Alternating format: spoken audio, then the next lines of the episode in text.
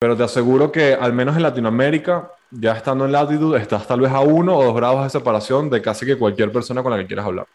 Ese nivel de conexión es, el que puedes conseguir en el programa. Este podcast es traído a ustedes por Value, educación financiera para jóvenes entre 10 y 19 años, en su escuela, con más de 15 colegios y 4.000 estudiantes que ya aprenden con nosotros y aumentan sus probabilidades de tener una mejor calidad de vida. Para conocer más detalles, visita nuestra página web myval-u.com. Hola a todos, bienvenidos a un nuevo episodio de Networking de Ideas donde los buenos conocimientos se conectan. Hoy muy contentos que estamos teniendo nuestro episodio especial de la temporada. Bienvenido Eduardo otra vez acá. Gracias, pana, gracias. Mira, me estoy riendo por dos cosas. Primero porque estoy contento de estar aquí nuevamente con ustedes dos. Y segundo, porque espero que el panel episodio sea muy útil para todo el que lo escuche, porque hemos tenido tantos problemas técnicos que ya, ya eh, eh, es, por algo, es por algo. Sí, ha sido un gran esfuerzo, bueno, de todos. Recordar que este episodio va a ser un tema que no diría solo que nos apasiona, es su día a día, es parte de lo que trabajan constantemente, su gran sueño, que ha sido todo este, eh, toda esta inversión y todo este trabajo que han hecho con, con Value todo lo que han aprendido sobre las startups. Y es un episodio que yo quisiera decir también de celebración, porque es justamente resaltar esa experiencia que tuvieron de pertenecer al programa de fellowship de latitud, que no todo el mundo puede participar. Bueno, hay un proceso de selección, ya nos van a contar qué tan difícil es. Y bueno, que hayan logrado participar, que hayan logrado quedar, eh, es un logro importante. Y justamente lo que decías, ¿no? Que sea un episodio que esta experiencia les sirva a todos los emprendedores que nos están escuchando para que bueno, puedan seguir sus pasos en ese sentido, ¿no? Entonces, bueno, ya les adelanté un poco de lo que hablaremos el día de hoy, justamente de, bueno, de esa vivencia que, que han tenido con este fellowship y darle un poco de contexto, porque en este programa han tenido speakers como Karen Brock, que es vicepresidenta de, de marketing en Mercado Libre, Brian Record, eh, que es el cofundador del programa, y Alexander Torrenegra, eh, que bueno, no es la presentación, ¿no? Si han visto Shark Tank, eh, y entre, entre otros, pues muchas otras personas y también startups que han formado parte de ese, de ese programa, ¿no? Entonces, eh, darle las felicitaciones de mi parte y bueno, espero que sea de mucha utilidad, como dije al inicio, este episodio para todos los que nos escuchen. Sí, 100%, 100%. Bueno, no sé si Andrés, hola Andrés, ¿cómo estás? Para, para lo que nos escuchan, aquí también está Andrés. Todo bien. Todo bien, todo fino. Bueno, si quieres... Ramón, tiene por ahí unas preguntas. Sí, sí, no, bueno, primero, antes de que Ramón lance ahí todas las preguntas que tenga, eh, complementar ahí lo que dijo, bueno, Latitud increíble, un programa donde están los mejores emprendedores de toda la región en Latinoamérica. Ahorita vamos a dar más detalles de eso. Eh, pero bueno, tengo entendido que, que, que sería bueno, ¿no? Eh, dar un poco las diferencias con respecto a otros programas que son ya las incubadoras y las aceleradoras de startups, porque bueno, la actitud es especial porque es un, fellowship, que, que, es un poco distinto. pero ¿qué es eso? Para los que no los conozcan. Sí, bueno, a ver, tiene sus similitudes y diferencias con las incubadoras y aceleradoras.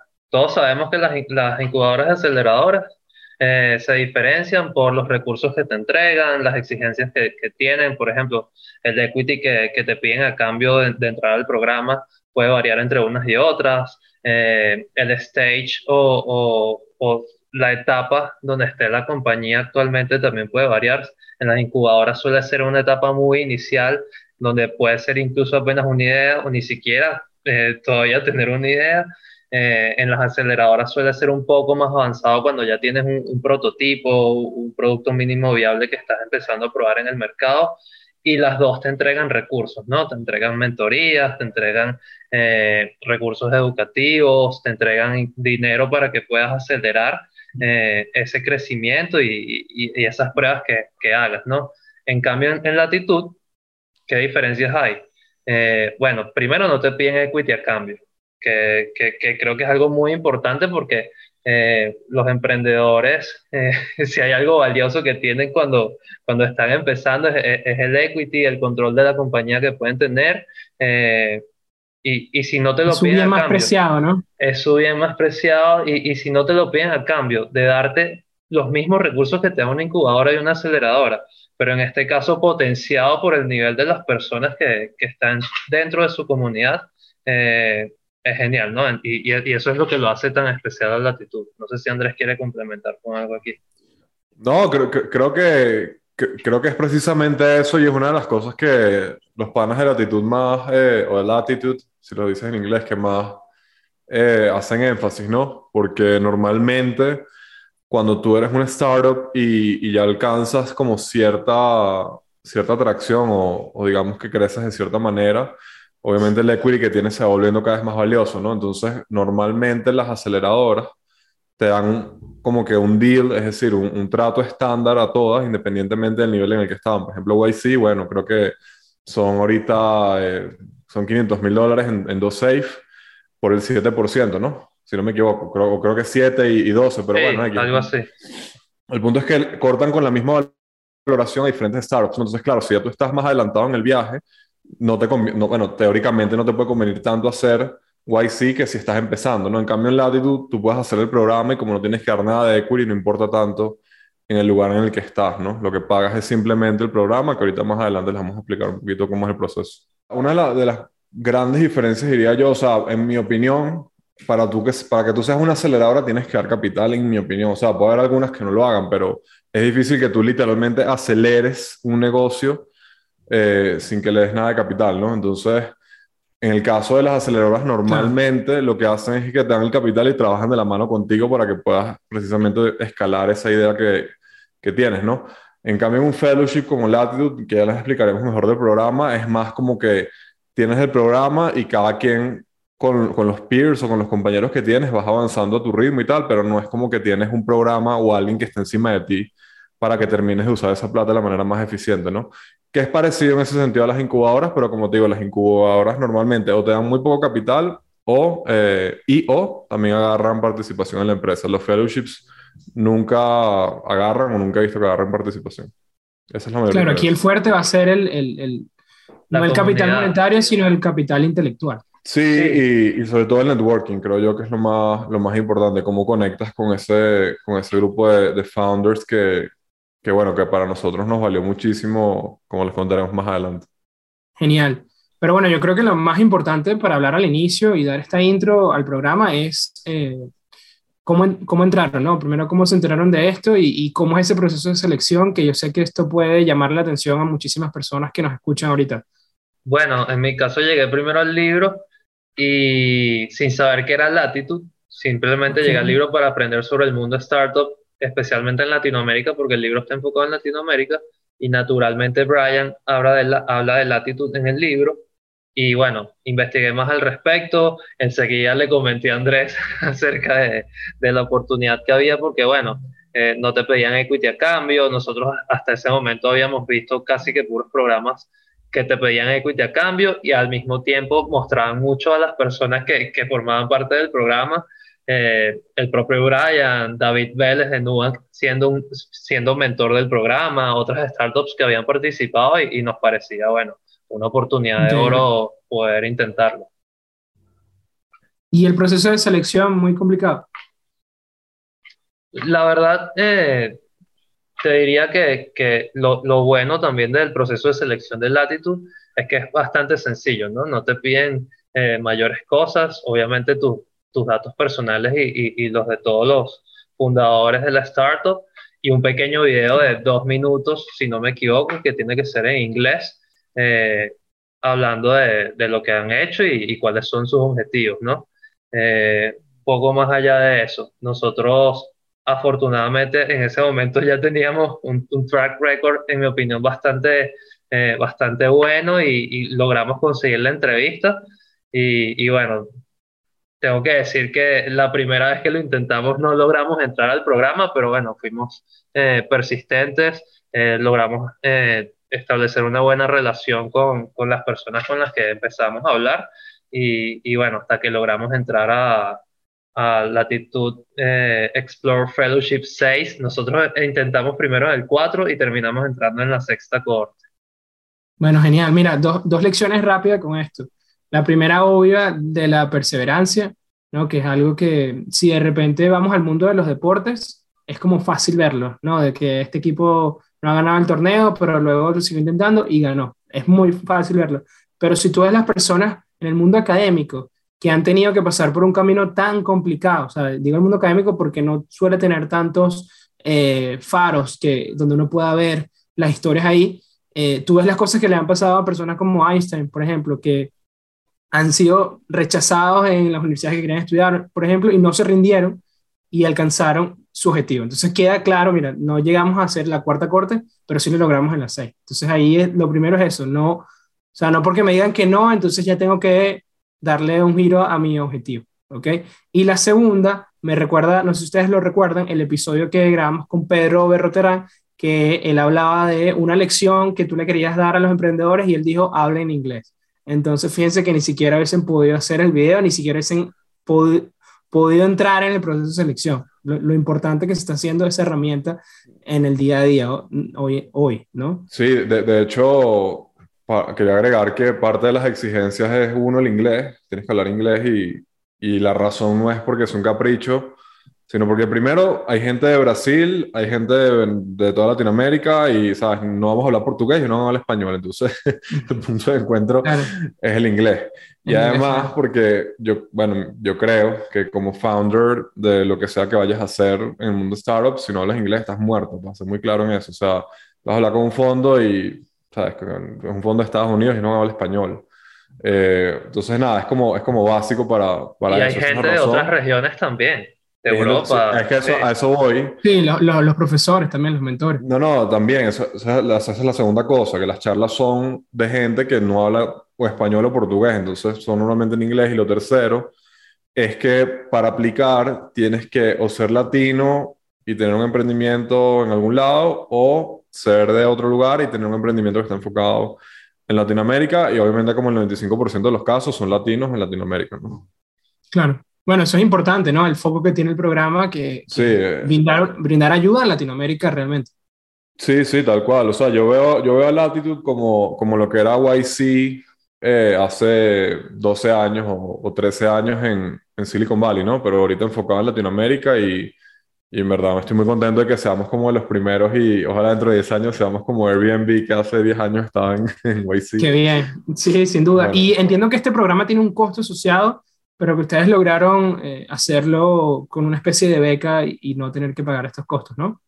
Sí, mira, el, el programa tiene un costo de mil dólares eh, por las seis semanas, además de que quedas como en, en esas conexiones en la comunidad, como casi todas las programas. Por cada fundador, sí, el programa es individual, es por persona.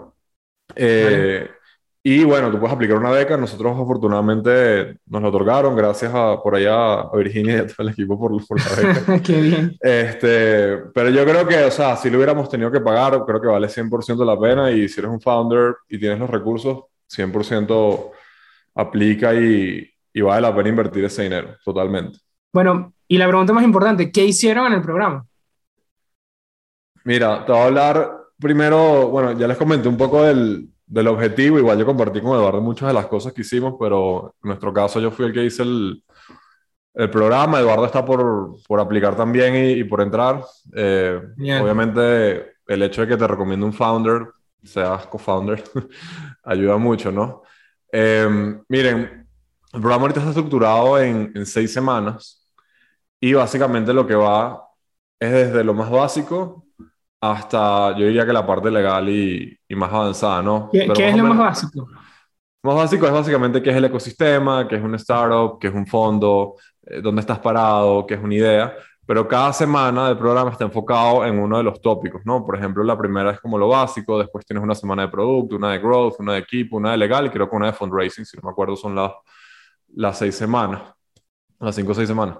O sea, son seis, pero creo que esos son los temas, no sé si se me escapa alguno. Pero es básicamente lo, lo esencial, ¿no? Y en cada una de las semanas, como les digo, dependiendo del momento en el que estés escuchando esto, esto puede cambiar, pero al menos en mi experiencia, tienes tres o cuatro sesiones de charlas que son, pueden ser workshops o charlas que las dan o parte del equipo de Latitude o invitan a gente que es durísima, ¿no? Por ejemplo, yo tuve con, no sé, gente de McKinsey, Kasek, este, Google. no sé, Google for Startups, eh, un montón de cosas eh, de ah. gente que es durísima, top de lo top, ¿no?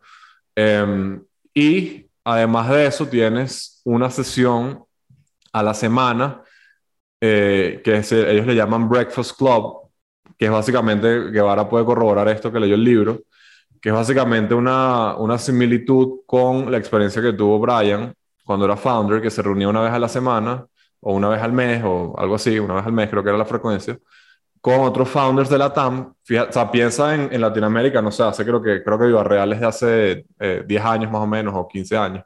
O sea, aquí no hay ecosistema, ¿no? Y cuando no hay ecosistema, y eso lo hemos vivido Eduardo y en Venezuela, es un viaje muy solo, porque tú no tienes con qué compartir los pains y los problemas, ni nadie más adelante en el viaje que te puede orientar de lo que tienes que hacer.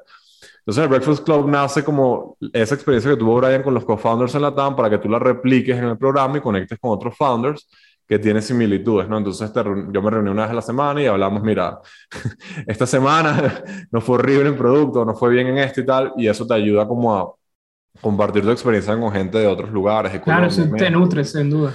Y este, nada, y una vez a la semana tenías un, como un cierre, un wrap-up de, de, lo que fue la semana y, y, de los founders que, o los fellows que mejor estaban como les estaba yendo el programa y tal.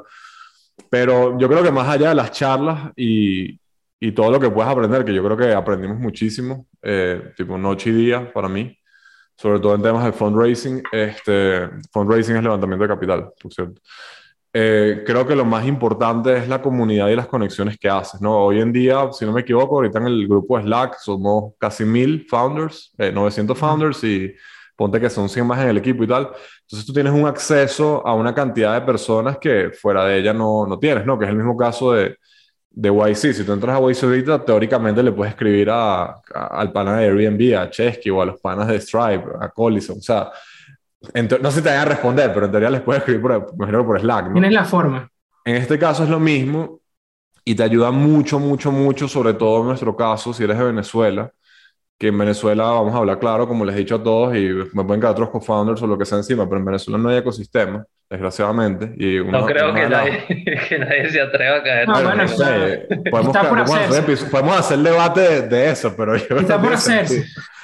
No, no, o sea, obviamente está por hacerse, pero no, está muy, no hay nada. De hecho, en teoría, el objetivo de Latitude, por más que en México y en otros países el ecosistema esté más avanzado, es crear y hacer crecer ese ecosistema de startups en la hay región. Como, hay como un estándar, hay un estándar que ellos tienen que están tratando de llevar. Ojo, si hay algunas instituciones que están empezando, pero entiendo totalmente tu punto es válido. No, no, eh, pero, o sea, obviamente sí, pero estamos como decirte en el inning 01, pues todavía falta demasiado, empezando porque cuando tú hablas de ecosistema, tú no puedes hablar de ecosistema porque hay un edificio que la gente va y se pone a trabajar, eso no es ecosistema, o sea, ecosistema es que haya capital, es el uno, y founders, eso es lo más importante, lo demás es adorno, pues, entonces, claro, no hay capital, creo que hay founders, pero no hay capital de riesgo, entonces, cuando no tienes eso, no, no hay...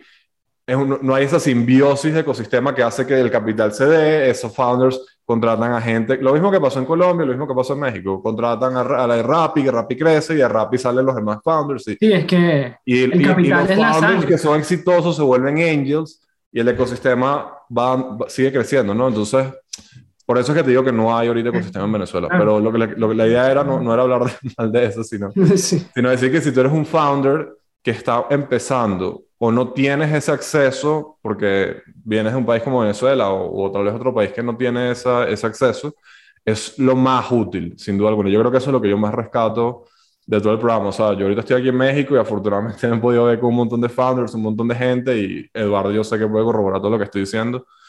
Y yo creo que eso es lo que más valoro al final, la gente más que el conocimiento.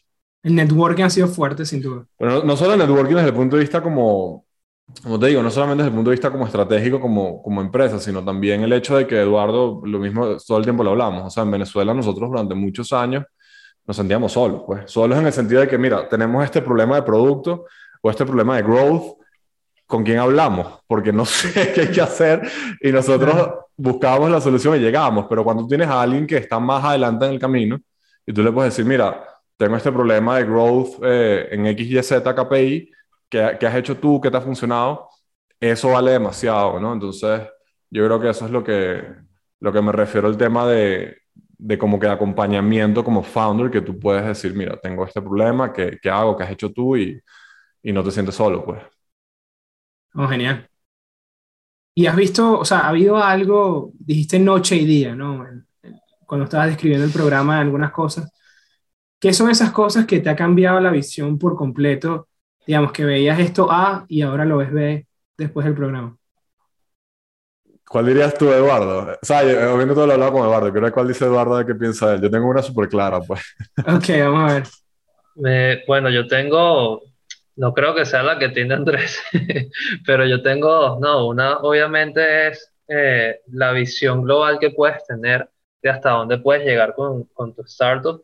Eh, y la otra es el hecho de que algo me queda muy claro, o sea, yo comparto mucho lo que dice Andrés, que es que necesitábamos esto para de alguna manera poder conocer gente en la cual apoyarnos, especialmente en los momentos que, donde no estábamos seguros de qué hacer, ¿no?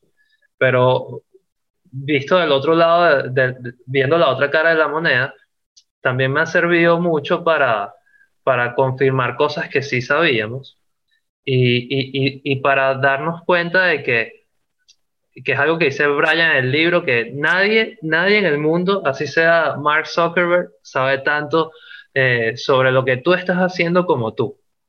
Entonces, si bien te entregan una comunidad que te está apoyando, tienes que también eh, poder desarrollar un criterio propio que te permita diferenciar entre lo que son buenos consejos, malos consejos, buenas propuestas, malas propuestas, y, creo que en Latitud te enseñan eso y, también lo puedes poner en práctica naturalmente por la comunidad a la que tienes acceso.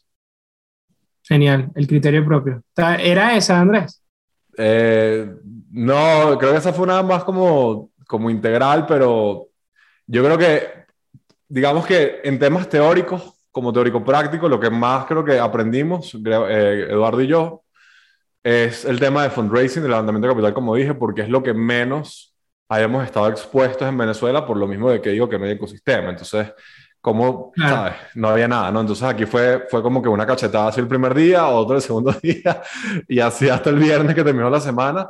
Pero eso fue como un cambio de noche y día en cuanto a temas de conocimientos. Ahora, en cuanto a temas también de ejecución, y como te digo, acompañamiento, yo cuando, cuando compré el pasaje para venir a Ciudad de México en febrero, en marzo fue que anunciaron que quedamos en latitud.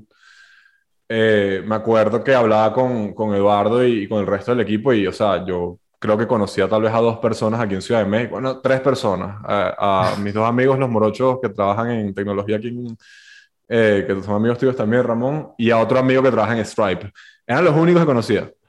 Y quedé en latitud y, o sea, me sobran ahora la cantidad de gente que conozco. De hecho, la semana pasada vino una, una, una muchacha que es de, eh, de, la séptima corte, que no es de México, sino es estadounidense. Entonces, como que llegó y está nueva y tal. Y, ay, quiero conocer gente en México. Y le digo, bueno, vente y tal. Entonces la, la conocí. Y así hay muchísimos, muchísimos en todos los sectores. Entonces, eso, eso obviamente te, te cambia completamente la cara en cualquier... Y, si, y te aseguro que si voy a Brasil es lo mismo y si voy a Estados Unidos es lo mismo. Entonces, ese, ese nivel de conexiones que puedes tener son increíbles. Y yo te diría que además, si yo tuviera que apostar, obviamente no las he explotado todas, he explotado varias, pero te aseguro que al menos en Latinoamérica, ya estando en latitud, estás tal vez a uno o dos grados de separación de casi que cualquier persona con la que quieras hablar. Ese nivel de conexión es, es el que puedes conseguir en el programa. No solo por la gente del programa, sino por los founders que están en el programa también. Brutal. Y ahora tengo una pregunta para ti. Eh, ¿Tú cuándo consideras que los emprendedores deberían aplicar a este programa? ¿Cuándo es el momento ideal? Desde el día uno que quieran emprender. Y no estoy hablando ni siquiera desde el día uno en el que efectivamente estén emprendiendo, sino desde el día en que en su mente esté, estén las ganas de emprender.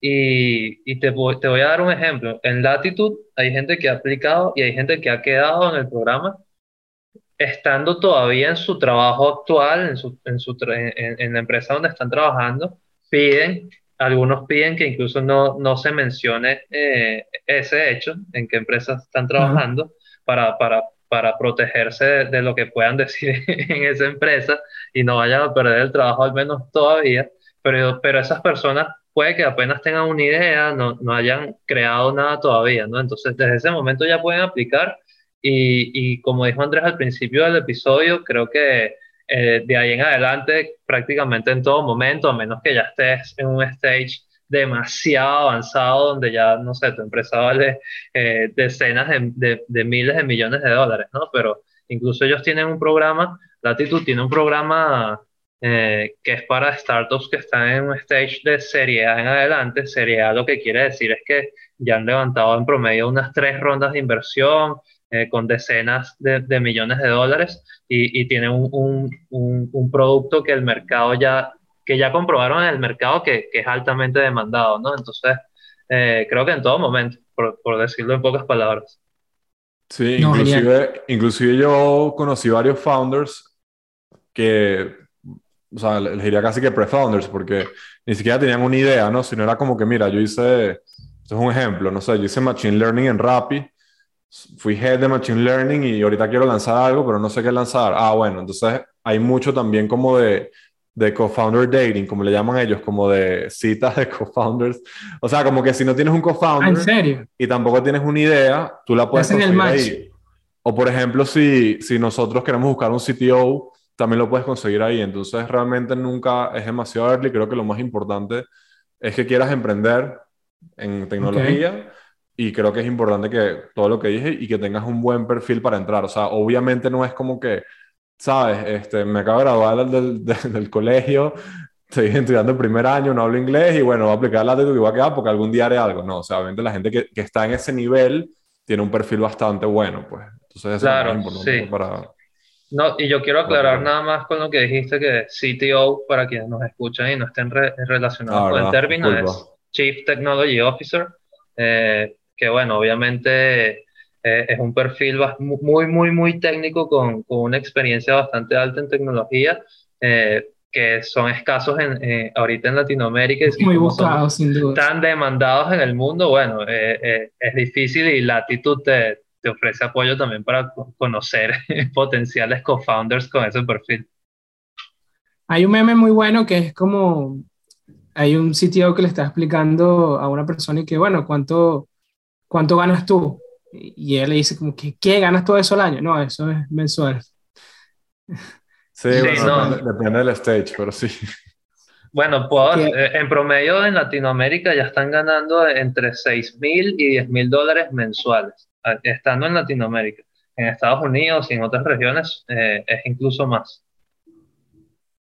Claro, ah, y, y, se ve hasta poco para, para lo demandado que, que es la profesión el puesto como tal. Y algunos tips ya para finalizar, algunos consejos para esas personas que ya tienen medio adelantado el proceso y están decididos en, aplicar el programa. Mira, yo creo que creo que antes de aplicar, o sea, creo que aplicar, sea Latitud o sea cualquier aceleradora, incubadora, siempre te ayuda a, primero a poner al día tus números y a poner al día lo que sea que estás haciendo. Eh, cosa que cuando estás emprendiendo es difícil porque estás inmerso en la operativa, ¿no? Claro. Y puedes tener una muy buena idea de tus números y tal, pero eh, obviamente cuando aplicas están a preguntar eso, ¿no? Entonces, si no lo, digo, si estás ya en, una, en un, si ya lanzaste un MVP, ¿no? Si estás en una etapa de idea, bueno, como que aplique ya, porque en verdad ahí no hay mucho que están en valores a ti, o sea, arregla tu currículum, pero si ya tienes un MVP que está en el mercado, un MVP, un producto mínimo viable, eso lo vamos a explicar en otro episodio, este, pon tus números al día, ten muy claro y explica muy concisamente lo que haces. Yo creo que eh, eso, es, eso es como igual para cualquier acelerador. Tener un buen storytelling. Sí, o sea, no, yo diría que el storytelling viene de segundo, pero si tú no puedes decir lo que siempre digo en Twitter, si tú no puedes decir en una línea que hace tu empresa, no sabes qué hace tu empresa, ¿no? O sea, ¿qué hace Value? Enseñamos finanzas a niños en escuelas con tecnología, eso es lo que hace Value. Entonces yo creo que muchas veces un pecado de los que están muy empezando es no explicar concisamente lo que hacen y eso te mata en las entrevistas y te mata en las aplicaciones. Entonces yo diría esas dos cosas, ten dos cosas al día y saber explicarlo claramente. Ya con eso tienes como más de la mitad del viaje ya, ya hecho. Yo agregaría un par que, que son muy valiosos. Uno es que si tienes la oportunidad de eh, relacionarte con personas de la comunidad antes de ah, aplicar, ni lo pienses. Ya nosotros hemos conocido otros founders que, que nos han dicho que están pensando en aplicar y, y creo que de alguna manera nuestros insights obviamente les, les han ayudado a, a, prepararse mejor. Eh, y la otra es que, que, bueno, traten de aprender muchísimo también sobre, sobre el mundo startup y, y de venture capital, porque eh, si llegan a conseguir la entrevista, eh, muchas de las preguntas que les van a hacer tienen que ver con, con su stage, sus planes, y, y ahí se va a evidenciar un poco su, su nivel de entendimiento del ecosistema. No, y, además eso, eso es un punto muy bueno. Fíjate que yo creo que si lo hubiéramos hecho hace un año, el programa, yo no le hubiera sacado tanto el jugo, ¿no? Eh, y creo que eso se evidenció en mí y por ahí ojalá si alguno me está escuchando de la actitud pueda comprobarlo. O sea, lo que te quiero decir es que cuando ya tú tienes cierta experiencia y como que sabes lo que quieres obtener del programa, es mucho más fácil hacerlo. En cambio, si tú te metes en el programa y no tienes idea de dónde estás parado, vas a aprender, o sea, probablemente aprendas más, pero le saques menos provecho si eso tiene sentido. O sea, yo siento que le saqué demasiado más provecho, mucho más allá del conocimiento, porque a pesar de que el conocimiento es increíble, sigue siendo un commodity. O sea, tú puedes obtenerlo en otros lugares, pero realmente las conexiones, con las preguntas que haces, cómo te relacionas, cuál es el objetivo de lo, por lo que tú estás ahí, que eso no lo podemos decir en este episodio, pero que ahora lo sabes, eh, creo que eso le puede sacar mucho más el jugo si vas preparado para, para el programa, ¿no? Y si estás empezando, lo que dijo Eduardo, o sea, al menos lo mínimo, como que entiendas qué es el venture capital, qué es una startup, etcétera, ¿no? Y sobre todo como que cuál es la visión que tú, tú tienes o cuáles son las aristas que tú quieres tocar con tu emprendimiento. Eso es importante porque es ahí donde tú le sacas el jugo a los fellows. O sea, por ejemplo, yo quiero orientarlo hacia algo de Machine Learning. Obviamente buscar hablar entonces con los fellows que están haciendo algo de Machine Learning, ¿no? Y meterme en el Breakfast Club de Machine Learning, ¿no? Y es ahí donde tú realmente le exprimes toda la parte buena del programa. No, increíble. Y no, creo que no hablamos de las etapas en el proceso de selección. Hablamos del video, pero también está la entrevista. ¿Son dos etapas nada más o hay otra? ¿Es una sola entrevista? No, creo que son dos nada más, ¿no? Sí, son dos. Eh, aplicas, luego tienes la entrevista y, te dan respuesta. Es un proceso bastante sencillo, creo yo, founder friendly en ese sentido. No te hacen perder el tiempo y, y bueno. Y obviamente si te recomienda algún founder, eso suma full. Eso es importante, como dijo Eduardo, así que nada, busquen. Que es muy, muy, muy buen consejo. Busquen eso. Bueno, yo creo que es momento de pasar al dato de la semana. Y el dato de la semana es, ¿sabías que, de acuerdo con el Centro de Emprendimiento para la Innovación, CEI, de Estados Unidos, la tasa de supervivencia de 5 años de startups que asisten a programas de incubación es en promedio del 75%. Bueno, y eso fue todo por el episodio de esta semana. ¿Qué les pareció, muchachos? Genial, genial. Yo creo que este es el mejor episodio de la décima temporada. Siempre dice lo mismo de los episodios que tú Toda la temporada dice lo mismo. Coincidente, ¿verdad? Pero bueno, ya en serio, algo que les gustaría decir a todas las personas que nos escuchan antes de, de retirarnos, no sé, agradecer también a los chicos de Latitude. Sí, 100% eh, gracias. Creo que la perseverancia es lo primero que, que tienen que llevarse de este episodio. Nosotros hablamos eh, comentamos los momentos difíciles que hemos tenido en Venezuela, pero bueno, al final decimos que, que es un cambio del, cielo a la tierra precisamente porque eh, logramos llegar hasta allá y conseguimos todos esos recursos, pero porque no, no nos rendimos con la primera vez que aplicamos, ni, ni, ni, con, ni, ni de ninguna otra manera, ¿no? Yo, mm, bueno, nada, primero es un episodio que quería, yo quería hacer desde hace bastante tiempo desde que básicamente empecé el programa. Eh, primero, nada, darle las gracias por ahí a, Virginia, obviamente a Brian, a Yuri, este, a Gina y a todo el equipo de Latitude. Eh, también a los fellows, creo que, como les comenté, yo he obtenido, también obviamente he aportado y he buscado aportar lo más que puedo, como siempre, antes de obtener, pero también he obtenido mucha ayuda de muchos fellows. Eh, y creo que, como les dije, eso nos cambió la cara en los últimos dos o tres meses. Y por último, quiero cerrar con un comentario positivo, porque si escucharon el episodio en la mitad, hablé un poco del tema del ecosistema en Venezuela y estoy seguro que es la realidad de muchos otros países de Latinoamérica. Latinoamérica no es solo Brasil y, y México, ¿no? no o Sao Paulo y, Ciudad de México.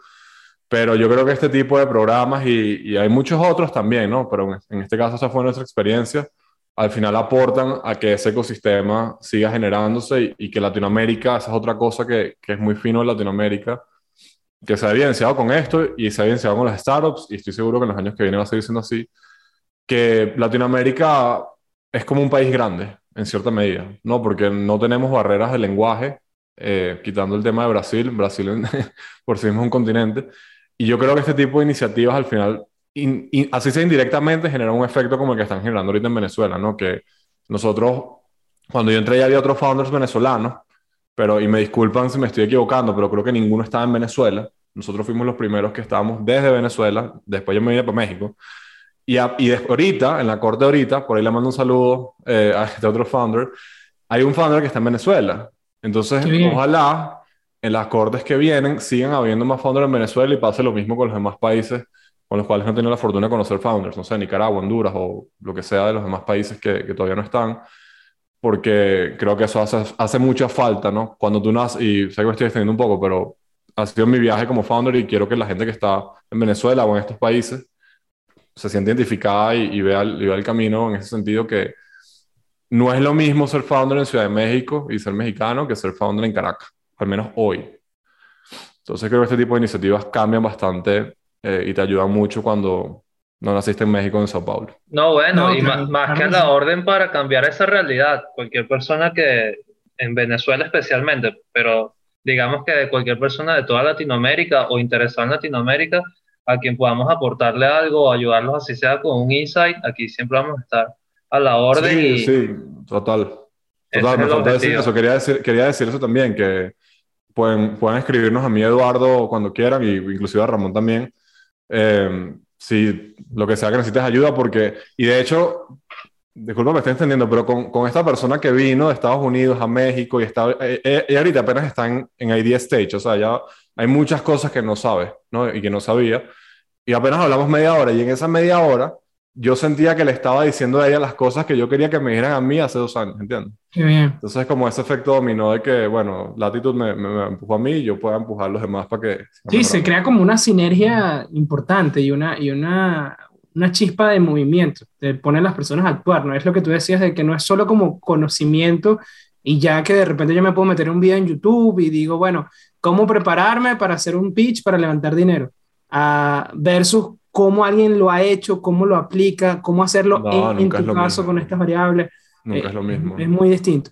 Entonces, bueno, espero que este episodio, como dije al inicio, de verdad que sea de mucha utilidad para ustedes, porque eso fue básicamente lo que nos motivó a desarrollar eh, este capítulo eh, de, de esta semana, que le saquen provecho, que sea precisamente ese motor que diga, bueno, capaz eh, no necesito esperar a que mi idea está 100% validada para aplicar a uno de estos programas, porque bueno, ya hablamos de que puedes entrar inclusive con, una, eh, con solo una idea, ¿no? Entonces, bueno, piensen bien si, si, si pueden hacerlo, ¿no? Y bueno, nos faltó decir la, la, pregunta de la semana que dice, ¿de qué persona o qué persona les gustaría que fuera su mentor para hacer crecer su negocio? Ok, comenten. Está buena, esa está buena. Está difícil. Dejen el comentario en, bueno, en YouTube, Spotify, donde sea que lo estén escuchando. Sí, buenísimo. Para ver ahí quién, a ver si hay unos repetidos, a ver quién sale ganador, ¿no? Dale, dale. Sí. No sé, ahorita me, me pusiste a pensar, no se me ocurre solo uno, tengo como 10. no, pero solo uno, Andrés, ¿qué pasa? Solo uno. Coméntalos, coméntalos. Coméntalo, Andrés, y tú también, Eduardo. No, no lo vean acá, se los dejo de tarea de comentario. Y bueno, eso ha sido todo por el episodio del día de hoy. No olviden seguirnos en nuestras redes sociales, arroba networking de ideas en Instagram. Tienen toda la información de los próximos episodios que vienen por ahí, que ya no quedan muchos, ya se está acabando la temporada. Y también nuestra página web, pueden ver todos nuestros cursos, seguir el proyecto de FEME, que bueno, cada día eh, va mejor, ¿no? Y, con esta experiencia de, de, de latitud ya hemos visto cómo ha acelerado, ¿no? Entonces, bueno, www.myvalue.com, ahí tienen toda la información. Sus redes sociales, muchachos, donde las personas pueden hacer todo este tipo de preguntas que, que dejamos abiertas y pueden hacerse contacto con ustedes para, para seguir creciendo su negocio. Arroba Eduardo Guevara S, tanto en Twitter como en Instagram. Arroba Arden Surquiola, Twitter e Instagram y en LinkedIn también estoy bastante activo. Mi nombre. Buenísimo arroba Ramox, Ramón sin NXS al final. Y bueno, además de comentar, ya saben, suscríbanse al canal, nos ayuda muchísimo. Eh, darle también a, ese botón de like nos hace crecer eh, esta comunidad que venimos formando y nos también nos da ese, esa energía para seguir generando contenido de calidad y que pueda ser utilizado por ustedes. Así que bueno, nos vemos la próxima semana, Networking de Ideas. Donde los buenos conocimientos se conectan. Chao muchachos. Oh.